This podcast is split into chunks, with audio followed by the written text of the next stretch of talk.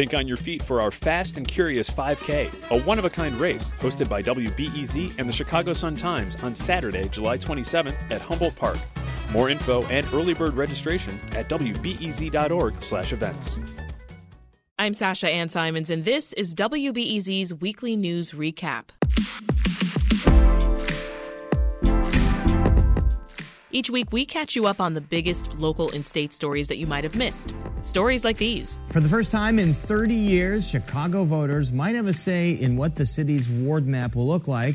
That is, if members of City Council can't agree on a version by spring. All bets are in. The state's gaming commission shows which developers will be allowed to build new suburban casinos and where. This comes nearly two and a half years after the state's gambling expansion law passed. Jussie Smollett is guilty. That's what a jury decided on Thursday, agreeing that the former Empire star is guilty on five of the six counts of disorderly conduct for which he was charged. Jussie faces up to three years in prison. With us for those stories and more, Dawn Rhodes, senior editor at Block Club Chicago, and Mike Lowe, reporter for WGN TV News. We'll hear from Dawn in a moment, but Mike, let's start with you. Actor Jussie Smollett was found guilty of five of six charges that he staged and made a false report of a hate crime against himself. Now, you've been covering the case and were in the courtroom yesterday, so set the scene for us. Well, first, all eyes were on Jussie Smollett himself when the verdict was read, and he was pretty stoic. He stared right at the jury box, emotionless, as they read count one guilty, count two guilty, count three guilty, and so on. And then the sixth count, he was found not guilty. But inside the courtroom, you had, I want to say it was probably 90% reporters and uh, representatives of media organizations. And then in the first row, Smollett's family, uh, his mother was there, his brothers were there, and then some friends and supporters as well. But for the most part, that courtroom was packed with members of the press. What do you think it was that ultimately convinced the jurors of his guilt? You know, sitting through the nearly seven days of the trial, Special Prosecutor Dan Webb and his co-counsel in this, uh, Sam Mendenhall, really laid out a methodical case. They presented the evidence, thousands of hours of investigation from nearly two dozen Chicago police officers, going through frame by frame of video, text messages that while they didn't say, "Hey, let's conspire to do this," there was never an explicit uh, text like that. There was enough that pointed to this could be the only conclusion you could draw. So the defense was trying to say, hey, Jussie Smollett was the real victim of a real crime. And it just, I think, convinced the jury uh, with the arguments they were making that the Osundairo brothers, uh, the two gentlemen who prosecutors claimed Jussie Smollett enlisted to help carry out the hoax attack. The defense had said that they were homophobic and they tried to basically carry out this attack because they didn't like Jussie Smollett or they hated him because of his sexuality, but then also presented evidence that they attended bathhouses with Jussie Smollett in Boys Town and so forth. So the, their defense was kind of scrambled, kind of confusing, whereas the prosecution laid out kind of minute by minute, mm. this is what happened that night the evidence spoke for itself. Um, make it clear for us, Mike, what sort of sentence might Smollett receive here?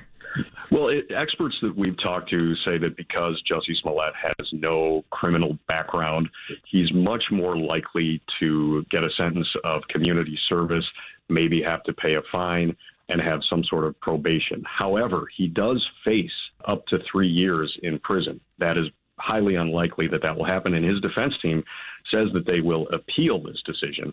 It's not clear on what grounds they will challenge this decision, but uh, right now the court has set January 27th uh, as a date for both sides to meet over Zoom and discuss post trial motions and potential dates for sentencing. Um, but at this point, it doesn't look like he will do any prison time. But his legal troubles are not over by any stretch because the city of Chicago is also suing Jussie Smollett to try and recoup mm-hmm. the $300,000 that was spent uh, during this investigation. As we referenced before, some two dozen officers spent thousands and thousands of hours. I mean, they went door to door looking for ring doorbell video, uh, you know, security video surveillance from any type of building, and they were able to piece together pretty much all but like two minutes of that night. The attack itself was mm-hmm. not captured on videotape, but uh, they they pretty much had everything else. Um, so a lot of effort into that, and Jussie Smollett could find himself on the hook for about three hundred thousand dollars.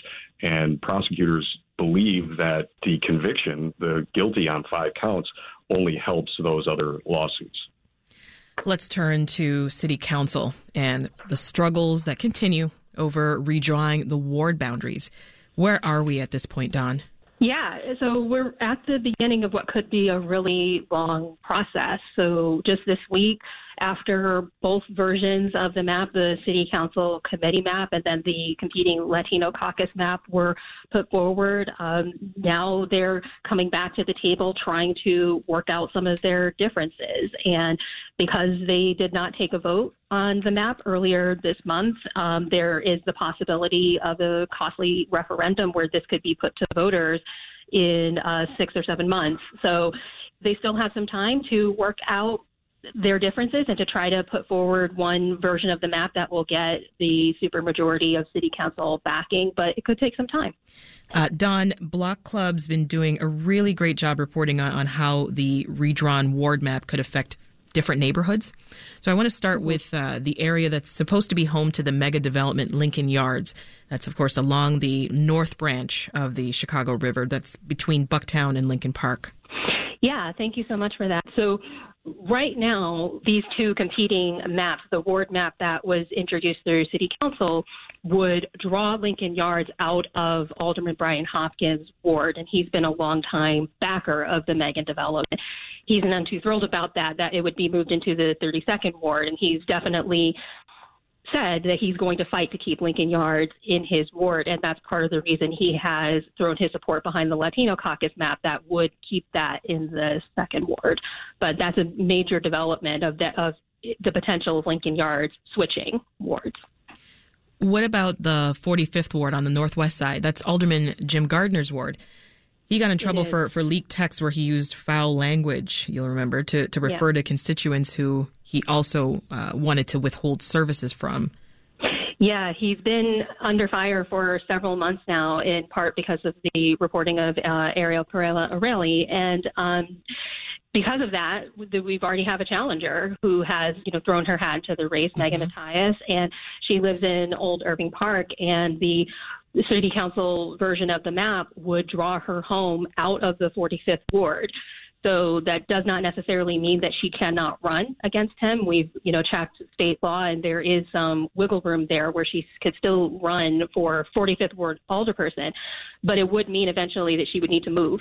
So there is a little bit of a um, hiccup there mm-hmm. if she wants to continue her bid. And Dawn, residents of Ravenswood Manor, they seem pretty unhappy with the proposed maps too. What's going on in that North Side neighborhood? Yeah, and that's a small north side neighborhood. And um, so the version of the map that was introduced through the city council committee has their neighborhood basically split into three parts that would include um, all the, uh, that would include three different wards.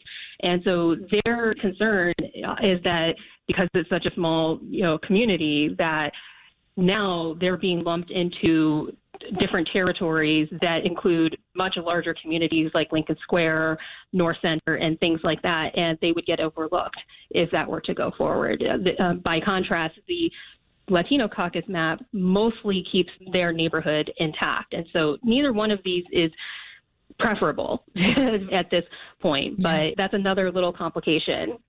Mike, the Illinois Gaming Board was uh, busy this week approving two new casinos in North Suburban Waukegan and South Suburban Hazel Crest. Can you give us the details there? Sure. Uh, this dates back to the 2019 state law that will essentially allow gaming to expand. Six new casinos are supposed to be built, one of which will be in Chicago. But this week, the gaming board, the state regulators who look into the proposals and the bids and those types of things, gave the okay to a casino on the border of Homewood and East Hazelcrest in the south suburbs. That bid went to a company called Wind Creek, uh, Wind Creek Hospitality, and they're planning to build a 64,000 square foot casino near the interstate, uh, Interstate 80 and Halsted Street. Costs some $300 million. It'll have a 21 story hotel, and they say it'll offer views of the skyline. of course, and, it will. Uh, exactly. Would you expect anything less? Exactly, exactly. uh, the one in Waukegan went to a company called Full House. And there's kind of an interesting backstory with that too, as well, because people thought maybe Rivers Casino would submit a bid, but they pulled their bid. Rivers Casino is focusing its efforts on a potential location in Chicago now.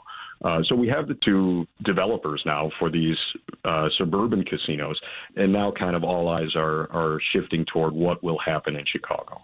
While gambling expanded to those two suburbs, Mike, uh, the sports betting ordinance that was backed by the mayor that seems to have stalled in, in city council. Dawn, can you fill us in on what's going on? Sure there's an ordinance pending that would allow sports betting at the city's five major uh, stadiums Wrigley Field, United Center, Guaranteed Rate, Soldier Field, and Wintrust. And that was introduced over the summer. And um, in the, on the heels of that, the owners of the Chicago Cubs have announced a partnership that would build a two story sports book at Wrigley Field, but that obviously depends on the ordinance passing that's stalled for several months, and in part because uh, alderpeople aren't agreeing on what the taxes should be on gambling revenue. So, at a joint committee meeting this week, a lot of people, even including uh, backers of Mayor Lori Lightfoot, have questioned that tax because they're not really agreeing on that. The meeting has been postponed and it, no vote's been taken on that ordinance yet. Well, the Tribune has a story out this morning revealing more of Lori Lightfoot's text messages, where mm-hmm. she calls one official a quote, dumb, dumb person of color, and mm-hmm. calls one alderman a quote, jackass in a text to another. Dawn, at this mm-hmm. point, should the mayor be surprised that she doesn't have strong allies on city council when, when she's dealing with aldermen in this way? Yeah, that's an interesting question. I think that even before uh, Greg Pratt's story at the Tribune, uh, you know, looking at these text messages and giving us more insight into the way Mayor Lori Lightfoot talks about uh, city council colleagues behind the scenes, we've already had quite a bit of insight into the way that she talks to them and about them publicly. So we've already had some hints about her confrontational style. And so, and Greg definitely demonstrates that in the story. So whether or not these two things are cause and effect, you know, that's up for anybody to say. I'm not really the best person to answer that, but certainly I can't think that it helps. And lots of alderpeople were on Twitter responding to that and responding to some of the comments that she made. Mm-hmm through these texts to talk about you know their effectiveness and talk about some of the things that they've accomplished as alderpeople during their tenure so it definitely can't help yeah for sure Let's uh, move over to the newly created majority Latino 3rd Congressional District. There's a new challenger in the race for that House seat. Can you get us up to speed, Mike? Sure. Uh, State Representative Delia Ramirez has kind of thrown her hat in the ring for this new district, uh, the 3rd District. Um, she will be taking on City Councilman Gilbert Villegas for what Democrats explicitly wanted to uh, carve out as another seat for the Latinx community. So Ramirez, by way of background, you know, was an assistant majority leader in the Illinois House. She's from Chicago, and she's got the backing of a number of kind of pretty bold-faced, you know, liberal leaders, um, including Chuy Garcia and Daniel Biss in Evanston have endorsed her candidacy. So this sets up to be a, a pretty good race in this kind of new, newly created district, the third district. Over on the city's south side, Dawn, your team at Block Club had a story about the Christmas tree in Washington Park being vandalized. What are the details? Yeah. So this is an unfortunate one because uh, that Christmas tree that's been set up on Garfield Boulevard, that's a relatively new tradition from the Washington Park Chamber of Commerce, and it was born out of the idea that you know Southsiders deserve to have nice Christmas decorations in their area and not having to go downtown to like the Mag Mile and different areas like that to see nice Christmas lights and and Christmas decorations. And every year that that tree has been put up, somebody has vandalized it. Someone ran it over with their car one year. Uh, last year it was vandalized twice including being set on fire. And then this year, on Saturday, there was a big tree lighting ceremony. And then within hours, someone set it on fire again, destroying it. Wow. That's Dawn Rhodes from Block Club Chicago and Mike Lowe of WGN TV News. And don't go away, there's plenty more where that came from, including these stories. City leaders urging vaccinations and boosters after the first confirmed case of the Omicron variant arrived in Chicago. And the reason that these variants are able to develop and take hold is because we still have way too many people unvaccinated across the world, but that still is an issue here in Chicago. Chicago is going to be without one of their stars for the foreseeable future as DeMar DeRozan has entered the NBA's COVID health and safety protocols. Alfonso Joyner, a man with several previous convictions, tonight is charged with first degree murder. He's accused in a brazen attack on a man in Chinatown. So let's get to it. While Chicago is surging in COVID cases, Illinois and Indiana now have some of the worst COVID hospitalization rates in the country. Mike, this is something I know you've been covering, right? That's exactly right. And earlier in the week, Dr. Allison Arwady, the commissioner of the Chicago Department of Public Health, was holding a kind of Facebook Q&A with the public talking about the surge in COVID cases in Chicago. And that was just hours before the Omicron variant was detected. And actually, that night, I spoke with one of the doctors, Dr. Mary Hayden at uh, Rush University Medical Center, who was on the team at the Regional Innovative Public Health Lab that discovered this first case of the variant in Chicago. And everybody wants to know is this more dangerous? Does it spread more easily?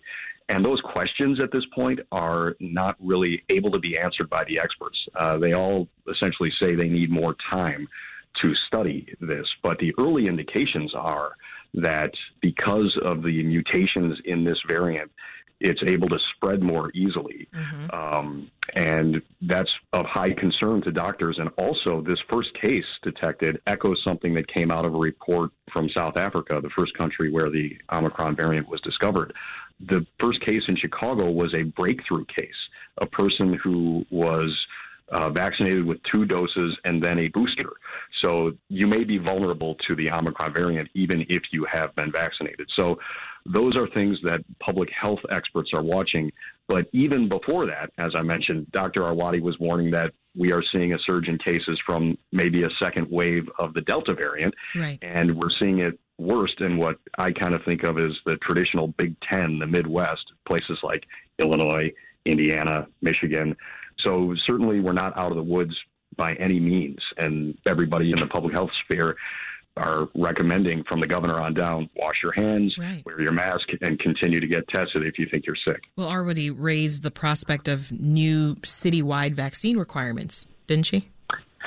She did. Uh, that that was a question that I, I believe came in from a member of the public, and it was actually talking about will you require proof of vaccination to enter these quasi public spaces like theaters, restaurants, bars, gyms, and so forth.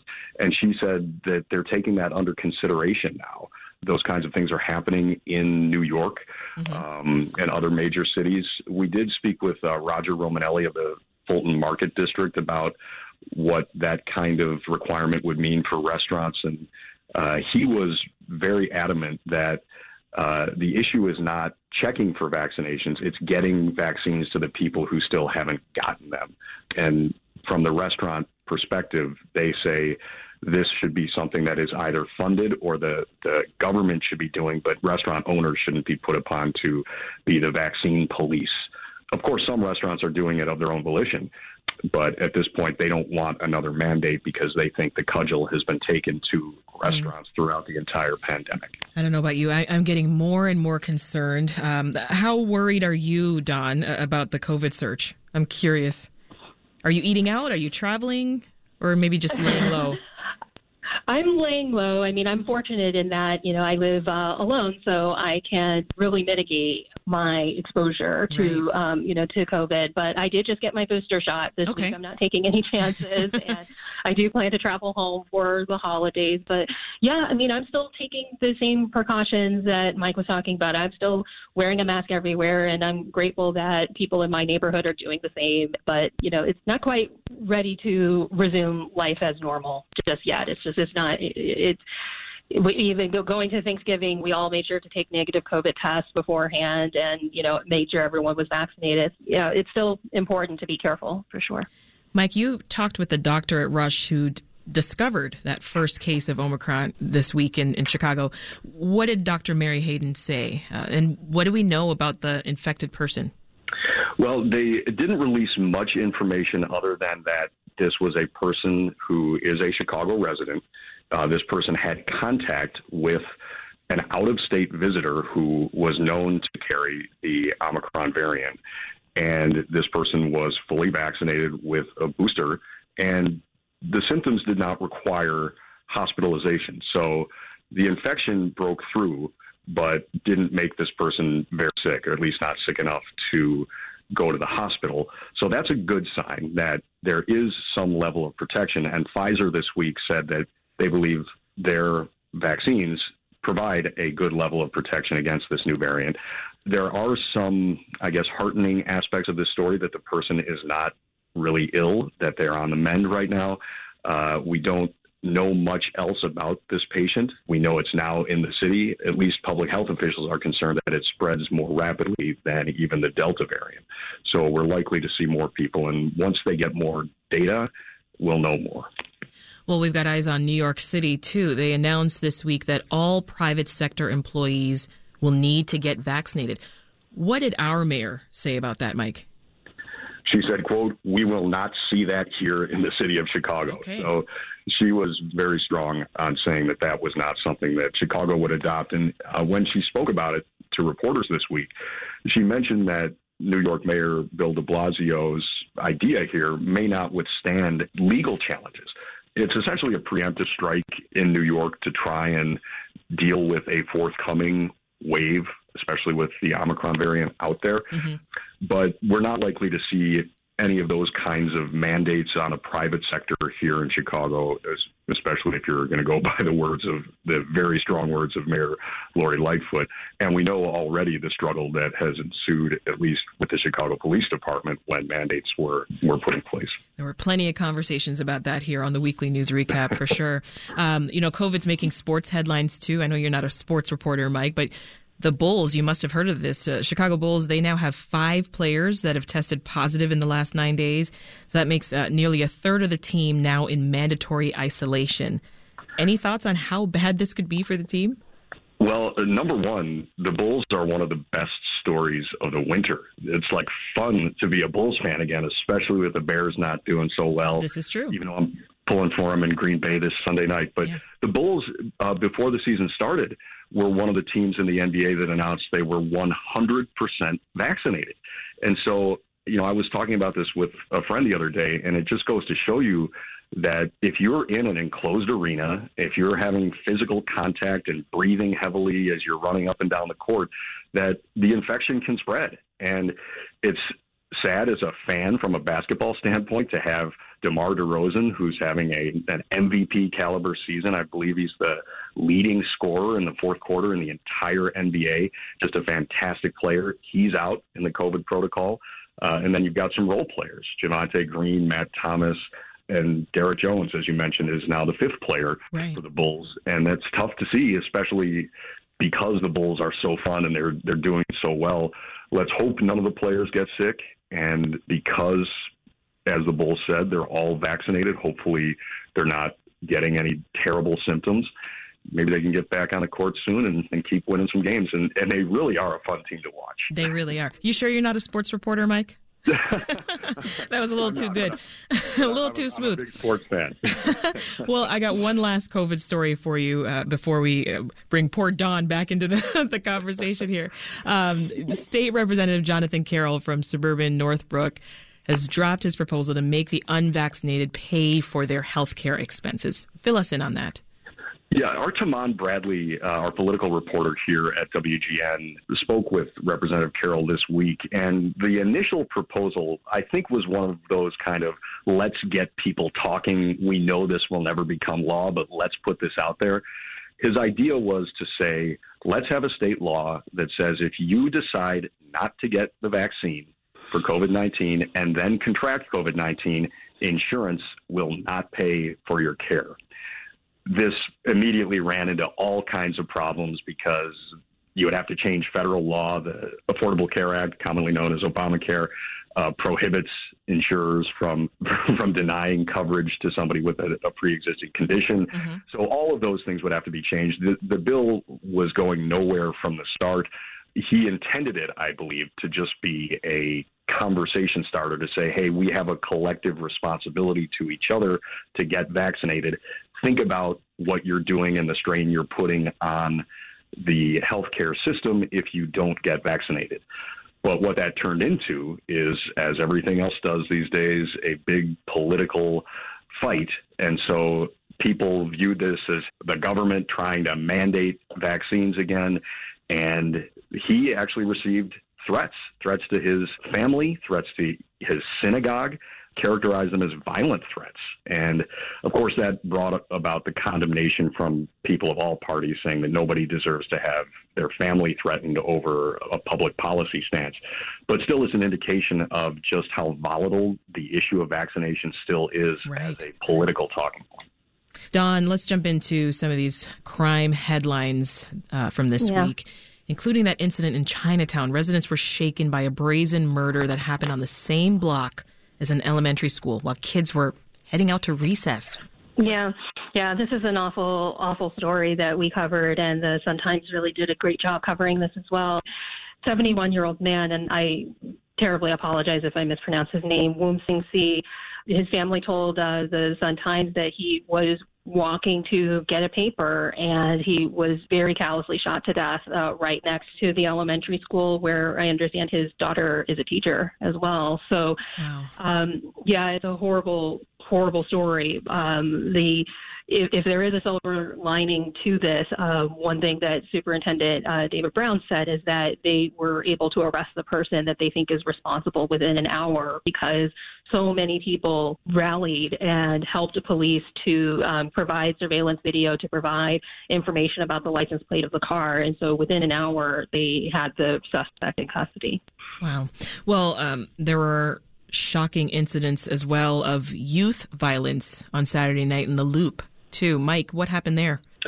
Well, uh, Saturday night in the Loop, kind of near Millennium Park, actually, there was a group of nearly two dozen uh, or more young people that kind of assembled as, you know, what some people described as a mob and kind of went wild. Uh, there were 21 arrests. And then there was this viral video of people beating up a CTA bus driver. The bus driver was stomped and suffered from some bumps and bruises. But of course, you know, there's certainly emotional trauma that comes with something like that. And it, it raised all of the issues again of whose space is this? Uh, what can be done about it? And today, actually, is a story I'll be covering later tonight on Channel 9. Uh, Superintendent David Brown held a news conference and forcefully denounced this kind of uh, kind of wild youth mob violence uh, that we've seen pop up every once in a while and said this weekend we won't see a repeat of it. It's hard to say that police can prevent it because unless they have solid intelligence from social media or other avenues, it just kind of pops up and then you have to deal with it. And of course, anyone has a right to be out in public spaces, as Mayor Lightfoot noted uh, when she was asked about this. Um, the question is, when does a group start becoming dangerous when assembled like that? And it's a, it's a really tough line to say, okay, we've got to break up. There's too many people here. There are hundreds of people here. Or, uh, and then of course, you know, you have the mag mile businesses who say that this kind of thing has been a problem now for years, and they can't deal with, you know, theft and violence, especially because that's an economic engine where uh, large amount of tax revenue comes for the entire city. So there are all these different aspects in play. The Chicago police will be out uh, in force tonight, according to David Brown, and he was kind of scolding of parents uh, today in his news conference, saying, "Don't let this happen. You have the responsibility to make sure your teenagers are not getting into this kind of mischief. Yeah, it caused some people to call for stricter enforcement of the city's curfew because kids under 17 are supposed to be at home or with an adult guardian after 10 p.m. on weeknights and 11 p.m. on Friday and Saturday nights. Listen, we're coming towards the end of our recap, so I want to make sure I get in the good news of the week. So I'm looking at you, Dawn. Block Club covered a uh, story of an all night layover at O'Hare. Uh, this person, Yeah. she could probably get the glass half full award for making the best of a bad situation. What happened? So yeah, she might be the only person who's had a really pot who could rock away from O'Hare with positive experience. But she uh, got caught at um, in an all night uh, layover at O'Hare, um, heading back home to Baltimore, and she ended up being uh, mostly alone um, in O'Hare. So she turned it into a really fun romp around and you know g- you know getting a better view of some of the artwork and the lighting and, and the architecture that a lot of us I think would ignore because we're too busy zooming through and trying to you know, make it through security and we're stressed out and everything. And so she put it in a really fantastic Twitter thread. And so we talked to her about that. And it just it does remind you like what a beautiful building it is. You know we don't really think about that So a true. lot and I actually have to go through I have to go through O'Hare in a couple of weeks. So I Same. have to it's just a good reminder to pay attention I'm going to to, stop and you know, smell the roses a little bit. right. Yeah. Totally. Well, that's it for the weekly news recap. I want to thank Dawn Rhodes of Block Club Chicago and Mike Lowe of WGN TV News. That's it for the weekly news recap. What we do know from this week is that we cannot take our foot off the brake when it comes to fighting COVID 19. And we will stay on top of every new variant and outbreak so that you can keep your loved ones safe. So make sure you hit the subscribe button for this podcast. Then take a few seconds to give us a rating and a review. Doing that helps people find us. I'm Sasha Ann Simons. Thanks for listening and have a great weekend. Come back soon.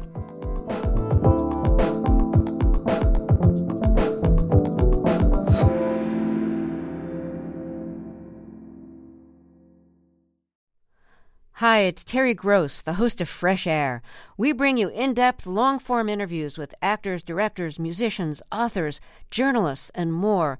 Listen to our Peabody Award winning Fresh Air podcast from WHYY and NPR.